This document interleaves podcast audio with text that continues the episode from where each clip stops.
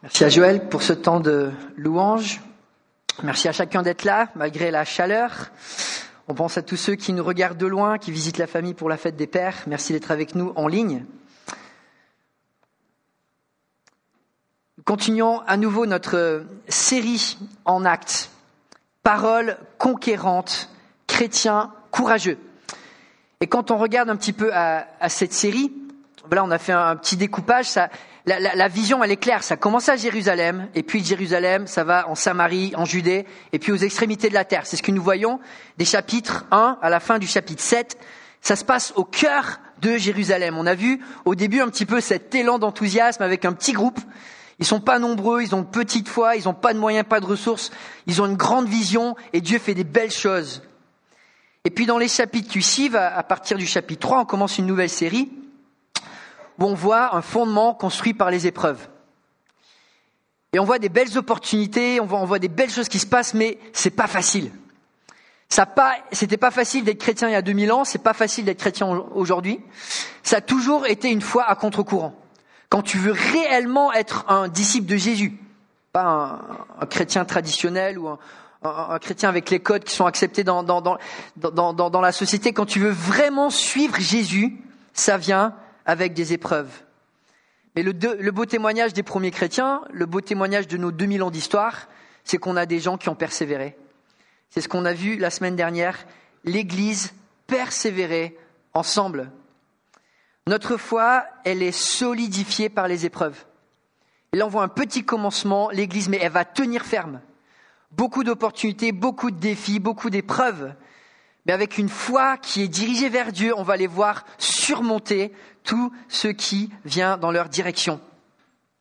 Alors aujourd'hui, dans les semaines qui vont venir, les mois qui vont venir, alors pendant l'été, souvent on fait une petite pause, on fait une série dans l'Ancien Testament, on ira en Michée, mais on va se concentrer voilà sur les prochains chapitres 3 à 7 avec cette foi qui est mise à l'épreuve. Sans plus tarder, je vous invite à, suivre avec moi.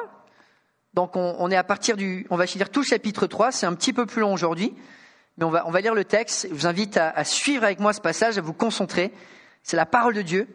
Et si vous avez le temps pendant l'été de, de, lire le livre des actes, de vous imprégner de ces passages-là, on pourra en bénéficier encore plus quand on en parle ensemble le dimanche.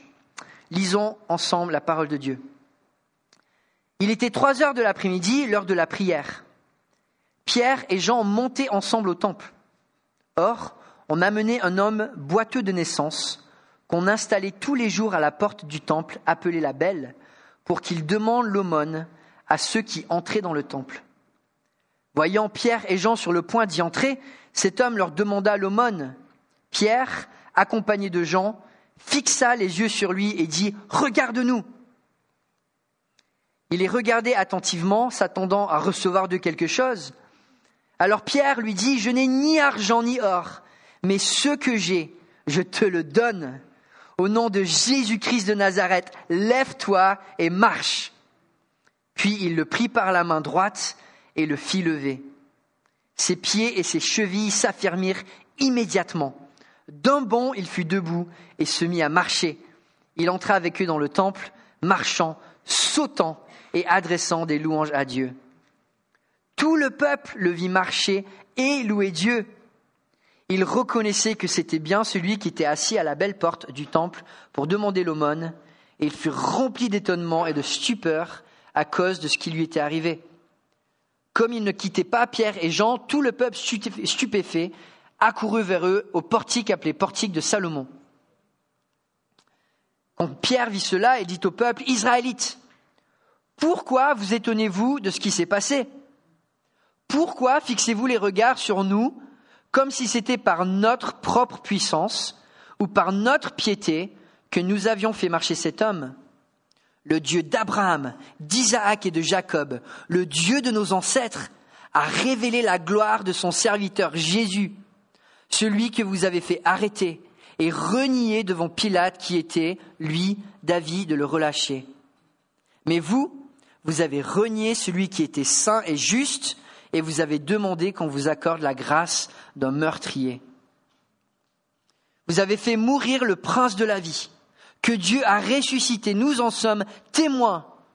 C'est par la foi en son nom qu'il a raffermi celui que vous voyez et connaissez. C'est la foi en Jésus qui a donné à cet homme une entière guérison en présence de vous tous. Maintenant, frères, je sais que vous avez agi par ignorance, tout comme vos chefs. Mais Dieu a ainsi accompli ce qu'il avait annoncé d'avance par la bouche de tous les prophètes, à savoir que son Messie devait souffrir. Changez donc d'attitude, convertissez-vous pour que vos péchés soient effacés. Alors des temps de rafraîchissement viendront de la part du Seigneur, et il enverra le Messie qui, était destiné, Jésus.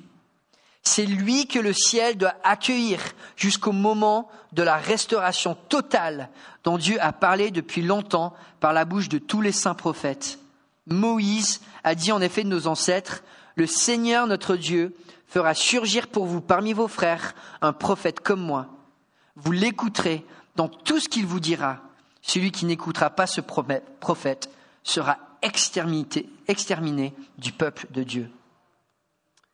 Tous les prophètes qui ont parlé depuis Samuel et ses successeurs ont aussi annoncé ces jours-là. Vous êtes les héritiers des prophètes et de l'alliance que Dieu a conclue avec nos ancêtres en disant à Abraham, toutes les familles de la terre seront bénies en ta descendance. C'est pour vous d'abord que Dieu a fait surgir son serviteur Jésus et l'a envoyé pour vous bénir en détournant chacun de vous de ses mauvaises actions. On a un passage rempli de défis. Un homme qui est un paria de la société, handicapé, mis de côté. Une vie religieuse au temple qui n'est pas édifiante, qui n'est pas vivante. On a une foule qui s'attache à Pierre et à Jean pour des mauvaises raisons. On a une population qui est encore coupable, qui s'est exprimée, on s'en rappelle, dans les évangiles aux autorités en disant que le sang de Jésus retombe sur nous et nos enfants.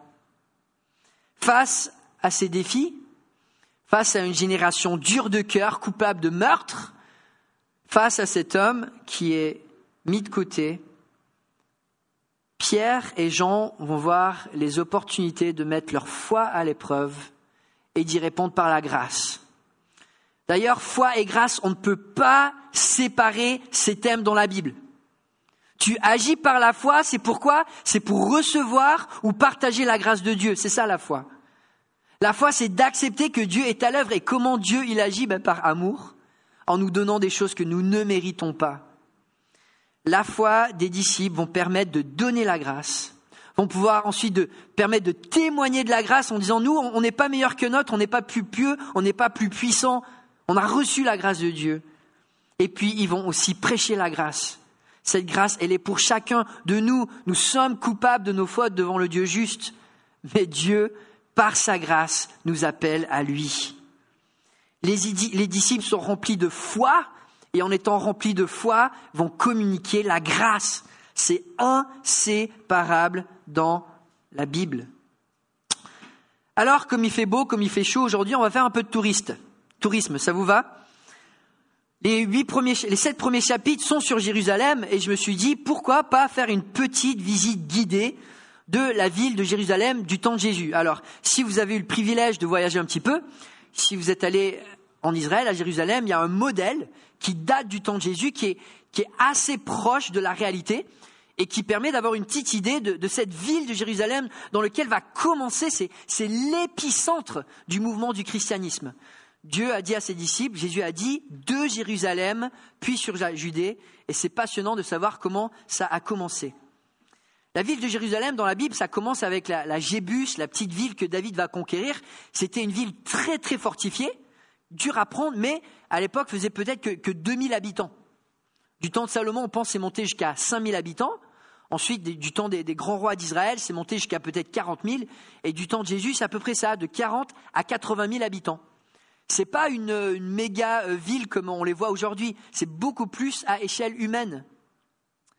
Et Jésus va faire son ministère dans cette ville-là. Quand on regarde à la ville de Jérusalem à l'époque, on arrive à quand même délimiter les, les, contours parce qu'il y a des vestiges des murailles qui ont été construites. Et donc on sait qu'il y a trois murailles qui avaient été bâties autour de la Jérusalem de Jésus. On sait à peu près où elles étaient tracées, donc on connaît la taille de la ville. Et quand tu regardes à la ville de Jérusalem, il y a une chose au centre. Et c'est quoi? C'est le temple. Tu ne peux pas rater le temple de Jérusalem. Tu es à Jérusalem, c'est le temple. Jérusalem, c'est son temple. La vie sociale de Jérusalem, c'est au temple. La vie spirituelle, c'est au temple. La vie économique, c'est au temple. Le cœur de la ville, tout se passe au temple. Donc on voit un petit peu euh, quelques, quelques autres bâtiments autour. Il y a une forteresse juste à côté, forteresse euh, Antonia. Euh, on pense qu'il y avait peut-être 300, 400 soldats qui étaient là, parce que quand il y avait des révoltes, bah, ça commençait dans le temple. Et quand on regarde l'histoire des Juifs, des révoltes, il y en a eu. Donc on voit un petit peu euh, à quoi ressemblait le temple avec, avec, avec des endroits, des, des, grandes cours, avec, avec, avec voilà, des, lieux pour vivre cette vie sociale, cette vie économique. C'est un temple comme on va, voir, qui était une des, alors c'est pas une des sept merveilles du monde antique si je me souviens, mais c'était à l'époque peut-être un des, plus gros bâtiments et un des plus beaux bâtiments en existence dans tout le monde romain. Donc qui attisait la, curiosité et l'attroupement des foules. Et euh, voilà, comme on l'a vu, euh, Pierre va prêcher au portique de Salomon, si on voit ces grandes colonnades qui sont au fond. On voit, ce qu'on appelle la stoa, donc c'est une espèce de marché couvert. Les, poutres faisaient, euh, les pieds faisaient 8,5 mètres de haut. Il y en avait plus de 100, donc quatre rangées, donc c'est absolument énorme. Et c'est un endroit, voilà, enfin, très très beau pour faire du commerce, pour faire des échanges, pour faire des réunions, etc. Quand on regarde euh, au temple de, de Hérode, Hérode était connu pour être un des plus grands bâtisseurs, même de toute l'histoire du judaïsme. Et des temples, il en a construit dans, tout Israël. Et en particulier, le temple de Jérusalem était vraiment une merveille. Et si on le compare même au temple de Salomon, le temple d'Hérode est beaucoup, beaucoup plus grand.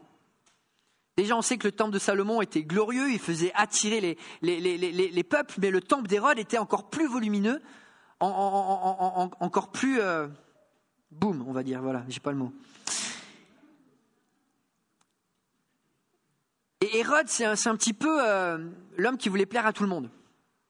Et il a fait beaucoup de choses pour les Juifs, donc il a construit ce temple qui, a plu à beaucoup de Juifs, mais en même temps, il voulait plaire aux Romains. Et Hérode, c'est vraiment lui qui a permis au peuple juif d'entrer, de faire vraiment partie du, peuple romain. Et avec des avantages et avec des inconvénients. Il a, hébergé les Jeux olympiques, mais en même temps, euh, dans le temple, à un moment, il a voulu placer un aigle en or. Et là, il y a des juifs qui n'étaient pas contents, ils ont pris la hache, ils l'ont cassée en disant on ne veut pas les, symboles païens sur notre temple. Et Hérode les a fait arrêter, il les a tout fait brûler. Plus de 40 jeunes personnes qu'il a fait brûler. Un homme très intense. Alors il est mort depuis plus de 30 ans à cette époque-là, mais la Jérusalem est, encore à l'image d'Hérode. C'est une ville aussi, voilà, la, Jérusalem du temps de Jésus, elle vient juste de rentrer dans, depuis quelques générations dans l'Empire romain avec Hérode, qui a bien incrusté, mais 150 ans plus tard, il y avait une révolte qui avait marché. C'était en transition entre les Grecs et les Romains. Il y avait un petit peu une période euh, voilà, où les empires se, fritaient entre eux, il y avait un petit peu d'espace. Et il y a eu la, révolte des Maccabées, si vous connaissez. Et il y avait un roi qui avait, qui avait sacrifié un porc dans le temple, les Juifs se sont révoltés, et ils ont gagné cette révolte. Et du coup, ils étaient venus au pouvoir, mais c'était un pouvoir corrompu. Et là, à Jérusalem, on voit à l'époque, il y avait encore le, temple de Jean Hircan.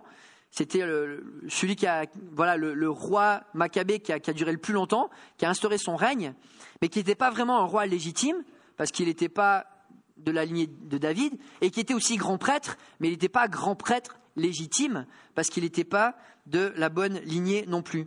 Donc beaucoup de, voilà, de compromis. Et Jean Hircan, c'était, euh, il faisait partie des premiers Sadducéens. Les Sadducéens, c'est celui qui avait le pouvoir du temple, mais qui ne croyait pas dans la résurrection. Donc c'était politique. Voilà, vous vouliez savoir tout ça pour mieux dormir. Maintenant, vous le savez. On a le temple d'Hérode. Alors, c'est une reconstruction basée sur d'autres, enfin, temple, la maison d'Hérode, sur d'autres de ses palais. Il en avait plein partout en Israël. Donc voilà, c'est vraiment Hérode euh, qui est au centre de tout. Une ville très romaine.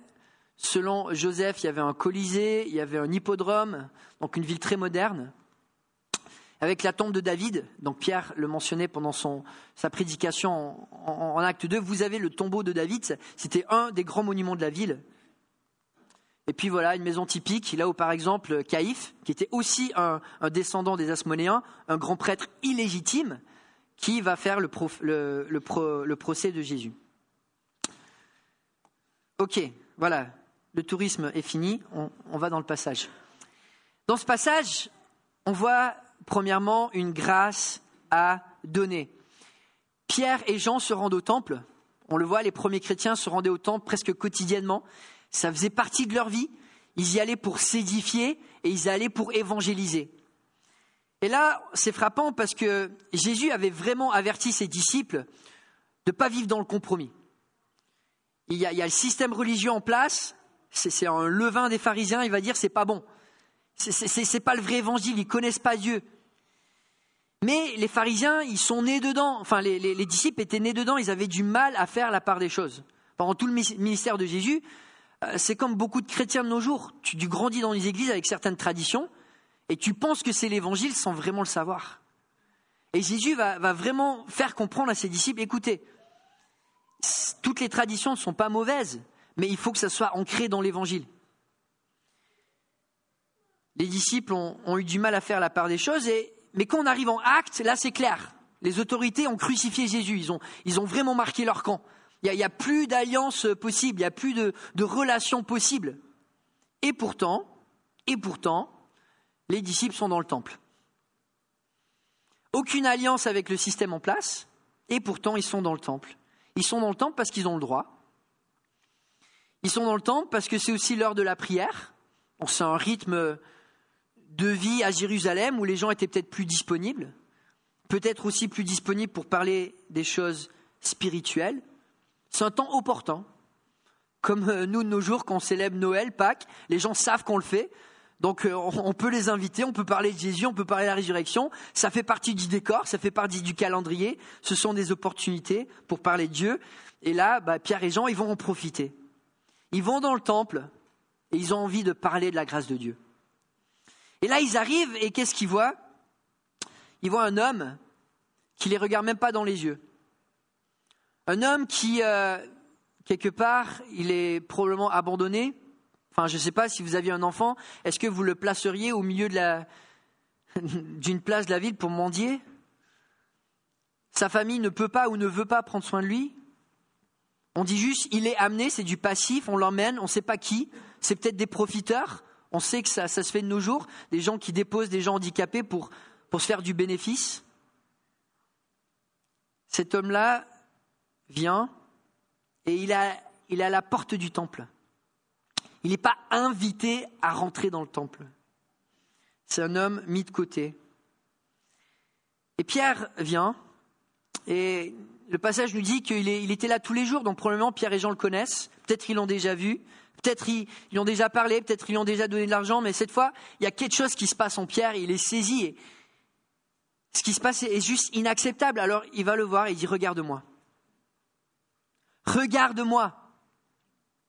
Je n'ai ni argent ni or, mais ce que j'ai, je te le donne au nom du Seigneur Jésus-Christ de Nazareth. Ce que j'ai, je te le donne. Et qu'est-ce qu'il a, Pierre? Il a la foi, et premièrement, ça se, traduit par la compassion, de l'amour. Pierre a envie de bénir cette personne, cet homme qui est, qui est mis de côté par la société, qui regarde même plus les gens dans les yeux, qui est laissé de côté, qui peut-être on profite de lui, il n'est pas aimé en tout cas. Et Pierre, il dit ce que j'ai. Et la première chose qu'il lui donne déjà, c'est de la compassion. Il veut lui partager la grâce de Dieu, la compassion de Dieu. La deuxième chose, bah, il, lui rend son humanité. on, va se parler en égal. On va avoir une vraie conversation. Tu es créé à l'image de Dieu. Et non seulement il va commencer cette conversation, mais il va l'inviter dans le temple. Et cet homme, il est, il est à la brèche, il est à côté d'un, lieu qui était un lieu de culte, et tous les jours, il est à la porte. Et Pierre, il l'invite avec lui. Évidemment, il partage la puissance de Dieu, la, puissance du Saint-Esprit qui est en lui, la puissance du Dieu vivant qui a saisi Pierre dans cet, instant par la foi. Il a été convaincu qu'il avait par la force de Jésus-Christ qui pouvait faire ce miracle. Et Dieu va faire un miracle de création, il va régénérer les cellules de cet homme. Le premier miracle recensé des, des apôtres en acte. Et puis ce qu'il apporte, bah, c'est Dieu avec lui, la présence de Christ. Et c'est magnifique parce que c'est l'heure de la prière, et pourtant la foule va s'attrouper parce que finalement ils voient un homme qui loue Dieu. c'est l'heure de la prière, mais ils sont tellement surpris parce que finalement il y a un homme qui loue vraiment Dieu et ça va attirer leur attention. Pierre et Jean ont les mains vides, mais ses, ses mains sont remplies de grâce et vont déborder vers cet homme. Rejeté, il devient invité. Abandonné, il devient aimé. Honteux, il devient fier. Triste, il devient joyeux. Souffrant, il devient consolé. Malade, il devient guéri. Et c'est une illustration tellement belle de la grâce de Dieu dans nos vies.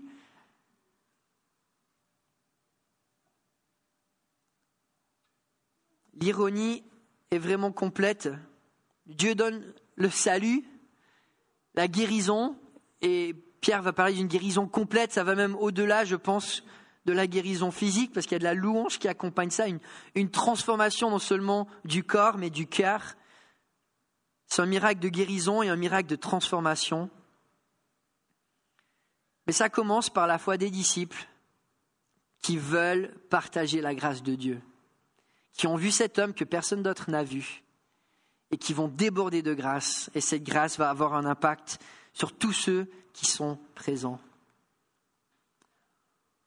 On voit cette grâce que les, apôtres vont donner, on voit une grâce aussi qui est un témoignage. Et Pierre va témoigner que lui-même a reçu la grâce de Dieu, il va dire, je ne suis pas meilleur qu'un autre, je ne suis pas plus pieux. Même Pierre, le leader des apôtres, il va dire, c'est, pas à cause de ma piété, c'est pas à cause de ma puissance à moi, c'est à cause du nom seul de Jésus-Christ. C'est ce que nous voyons dans les versets qui suivent. Pierre n'a qu'une envie, c'est d'élever le nom de Jésus-Christ. Quand Pierre vit cela, il dit au peuple israélite, Pourquoi vous étonnez-vous de ce qui s'est passé? Pourquoi fixez-vous les regards sur nous comme si c'était par notre propre puissance ou par notre piété que nous avions fait marcher cet homme Le Dieu d'Abraham, d'Israël et de Jacob, le Dieu de nos ancêtres, a révélé la gloire de son serviteur Jésus celui que vous avez fait arrêter et renier devant Pilote, qui était lui, David, le relâché. Mais vous, vous avez renié celui qui était saint et juste, et vous avez demandé qu'on vous accorde la grâce d'un meurtrier. Vous avez fait mourir le prince de la vie, que Dieu a ressuscité, et nous en sommes témoins. C'est par la foi en son nom qu'il a raffermi celui que vous voyez et connaissez, c'est la foi en Jésus qui a donné à cet homme une entière guérison en présence de vous tous. Maintenant, frères, je sais que vous avez agi par ignorance, tout comme vos chefs, mais Dieu a ainsi accompli ce qu'il avait annoncé d'avance par la bouche de tous les prophètes, à savoir que son Messie devait souffrir. Quelle ironie Pierre dit au peuple que eux, ils ont fait grâce, mais à qui ils ont fait grâce? À un meurtrier.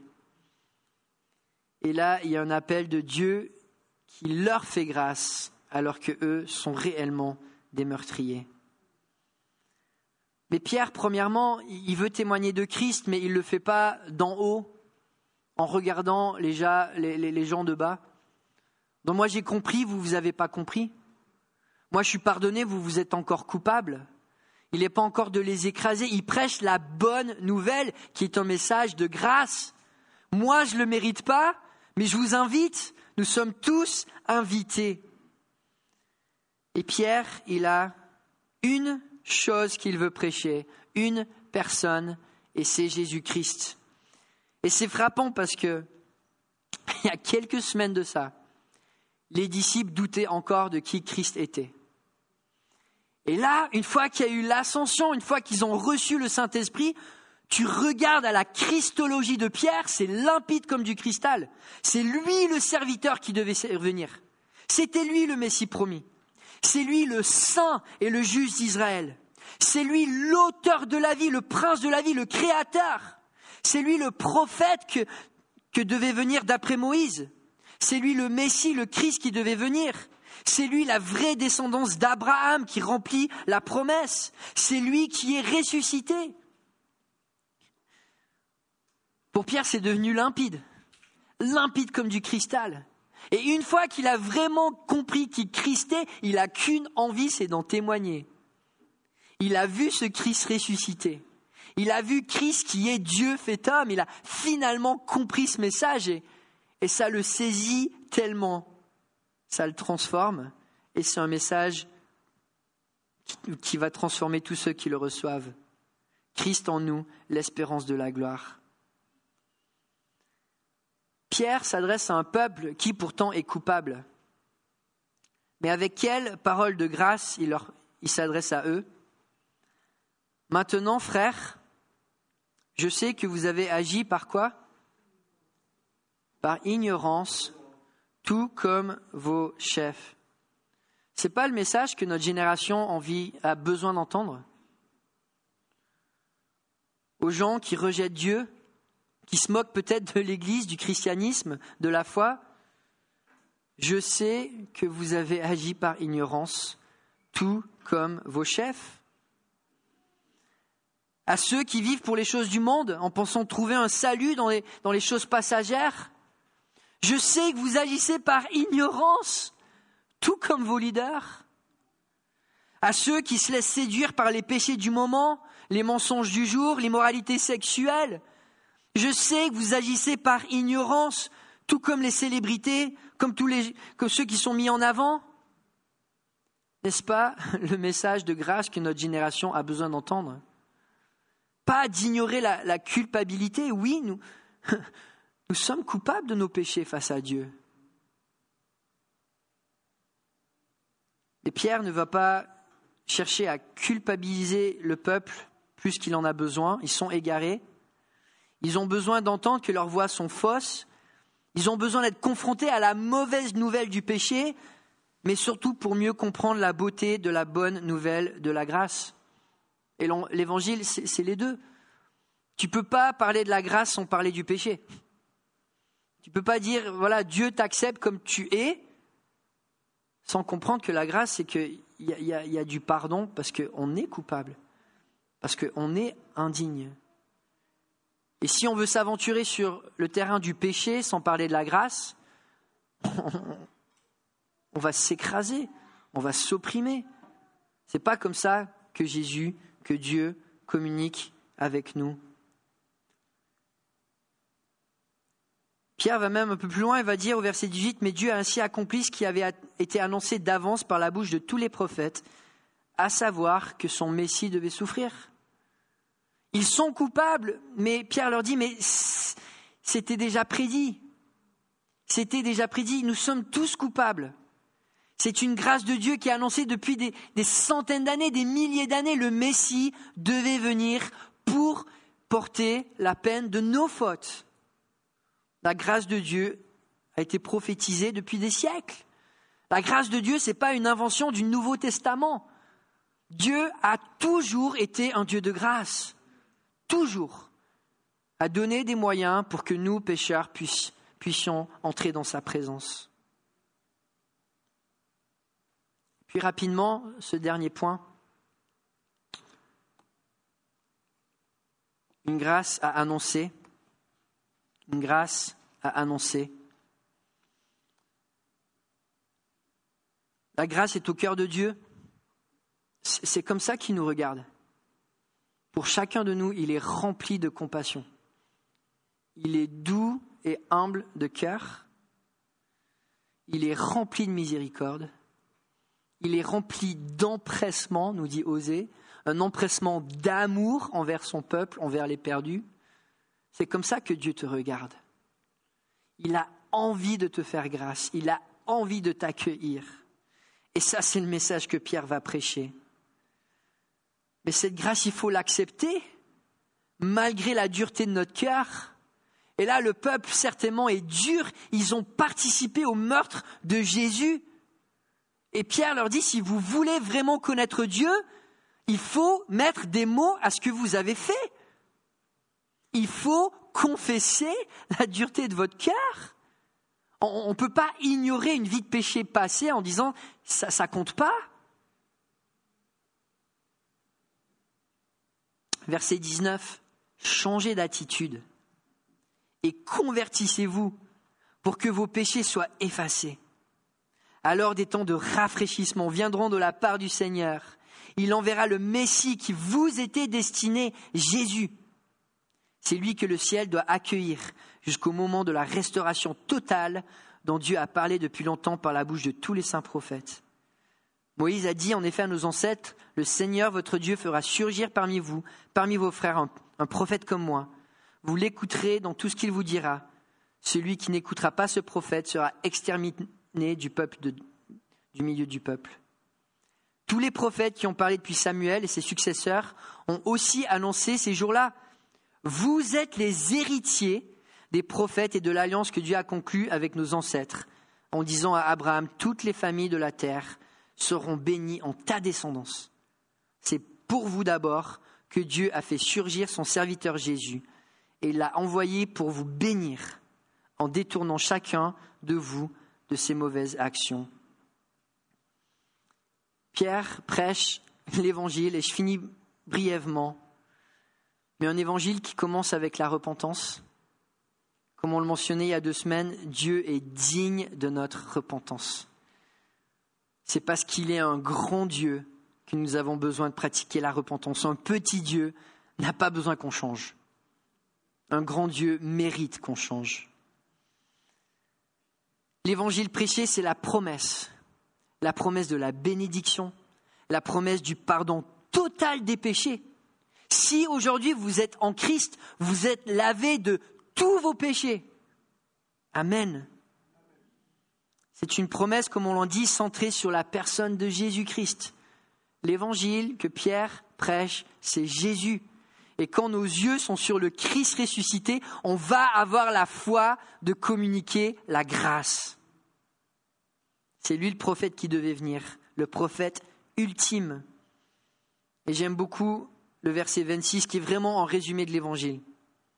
C'est pour vous d'abord que Dieu a fait surgir son serviteur Jésus et il l'a envoyé pour vous bénir en détournant chacun de vous de ses mauvaises actions.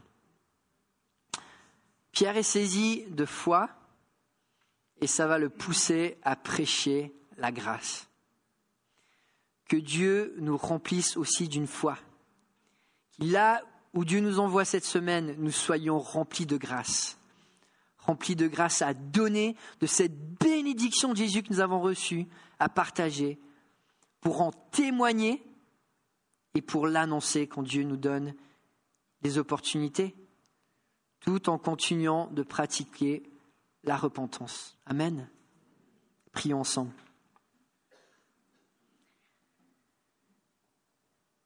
Père céleste, c'est tellement encourageant de savoir que tu es un Dieu de grâce envers nous. Que ton regard vers nous est un regard de compassion. Tu n'as vraiment pas envie de nous juger, tu es lent à la colère. Tu as envie de nous serrer dans tes bras. Père céleste, aujourd'hui, si certains d'entre nous sont encore durs à cet appel, fais tomber les barrières. Donne-nous de recevoir Christ de l'accepter comme Seigneur et Sauveur, d'accepter cette grâce dont nous avons tellement besoin pour recevoir sa bénédiction dans nos vies, son salut, la joie qui vient avec. Père céleste, remplis-nous de ferveur pour partager cette grâce que nous avons reçue. Remplis-nous de discernement, comme Pierre, pour saisir qui Christ est vraiment, sa dignité, sa place, sa gloire, pour que nous en parlions avec de manière digne, en l'honorant, en l'élevant. Père Céleste, travaille encore dans nos cœurs aujourd'hui. Utilise notre Église pour faire connaître le beau nom de Jésus-Christ. Amen.